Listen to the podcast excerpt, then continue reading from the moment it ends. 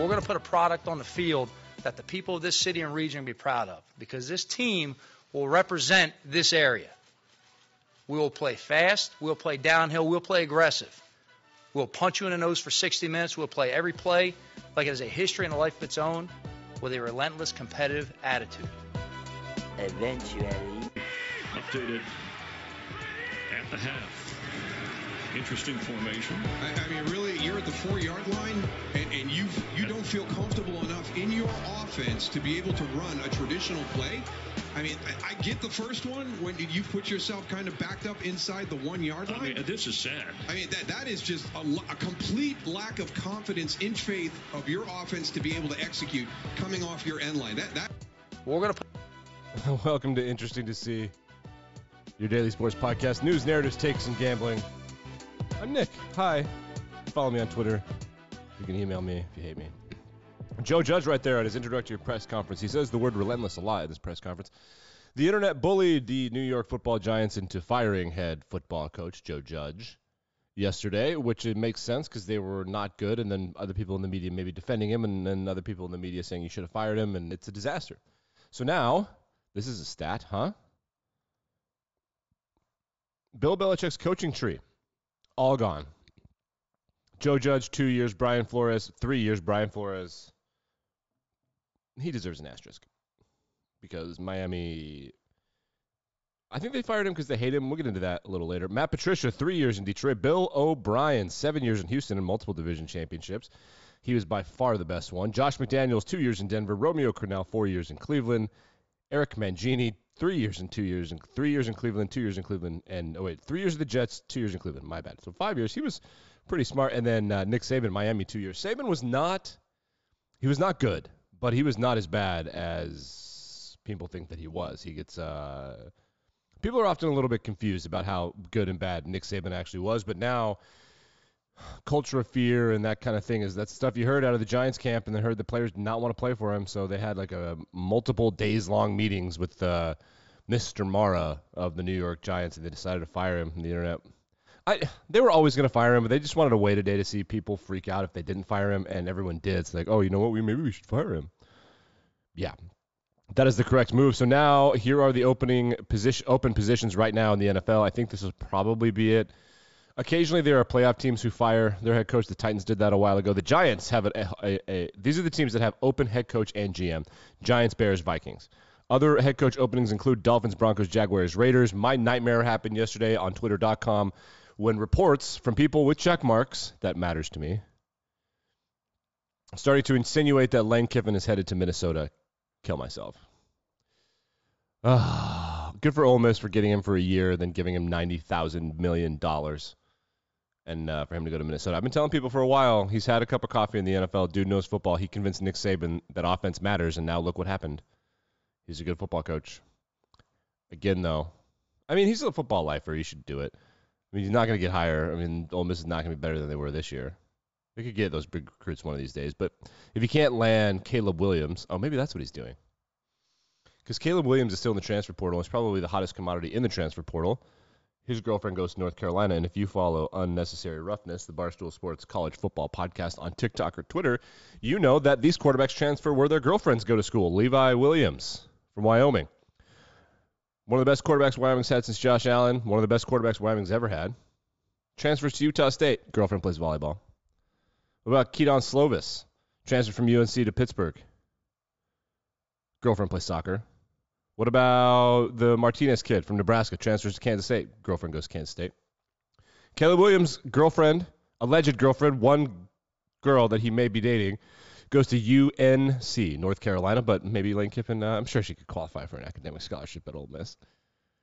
So the Kiffin and Minnesota rumors make me sad, but those are the openings right now. Everybody uh, interviewing each other. You can start interviews during the regular season. Other teams have sort of started to do that, including the Jaguars. We'll have about a week or two of this. I imagine coach hirings will mostly be done by the Super Bowl unless one of the coaches that people want are in the Super Bowl. The hottest commodity, in my opinion, the best coach that's available by far is Eagles, former Eagles coach Doug Pederson, who now we think that maybe Carson Wentz was the problem.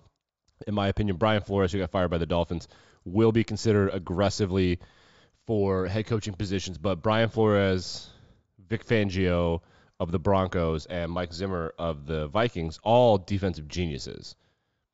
Everybody agrees they're defensive geniuses. Defensive head coaches don't understand that offense is more important. It just is.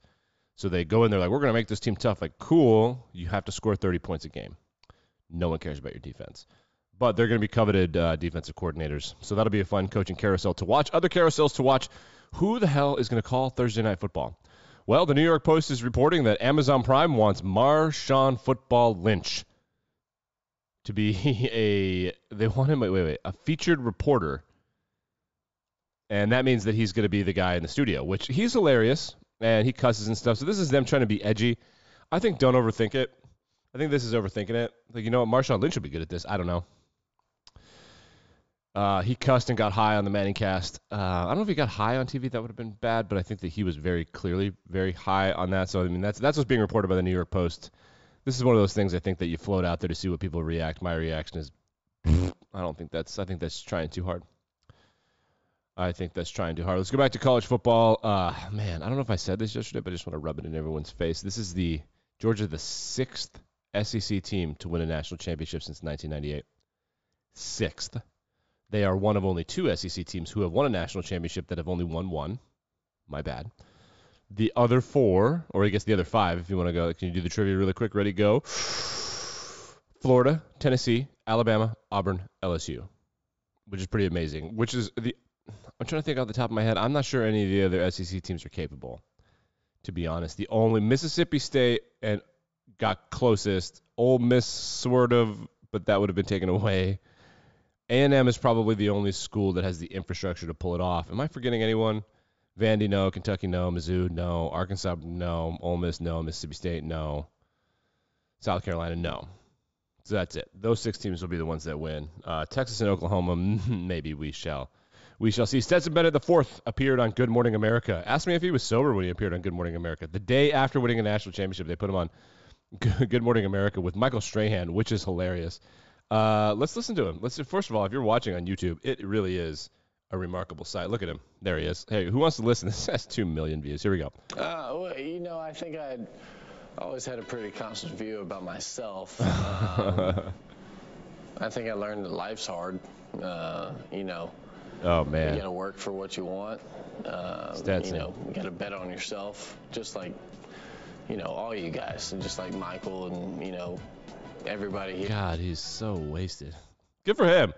Good for him. That's what you should be after winning the national championship. We got ratings for the national championship because people care about that a lot. This was the lowest rated national championship game uh, since 2005, which is not great. Um, the only one that was lower was last year, and that was the pandemic season. So people were like, "Is that really that good?" 22.7 million people watched. It's always between 25. The largest, most watched national championship game in the past five, six seasons was Alabama, Georgia, at 28.4 million. It's on Monday. Like I don't know, like it's it's on Monday. It's on it's on Monday. Like what do you like? It there's really nothing else. People are living their lives. Like I literally, it it was so hard for me to stay up for it, and I like sports. I like sports. You know what's really annoying is Nick Saban being likable. He's up here with Will Anderson, the best in the post-game press conference. He's up there with Will Anderson, the best player in college football, and Bryce Young, the Heisman Trophy winner, which is, I guess, just a commentary on how stupid the Heisman's gotten. And he, they're about to leave, and he makes them sit back down. Listen. your locker room. I'd like to say something. Mhm. Can I say something? Absolutely. You know, these two guys that are sitting up here, they're not defined by one game. These guys played great for us all year. They're great competitors. They were great leaders on this team, uh, and they that they contributed tremendously to the success of this team. Uh, and we would not be here without them. All right, and both of them All right. took responsibility for the loss, um, but both of them contributed in a lot of ways in a positive way to giving us a chance to win and a chance to be here to have an opportunity to win. So I just want to thank them for that and let everybody know how proud I am of these two guys. uh, man, that's annoying. Him being likable is a plot twist that really pisses me off. he's he's softened up in his old age, which is annoying because we saw that with Brian Kelly at Notre Dame, and you see coaches occasionally, like Steve Kerr at the Warriors, kind of did that. Um, coaches that evolve really piss me off because if you're already that good, and then to do that, and to- evolve and be one with the times, is just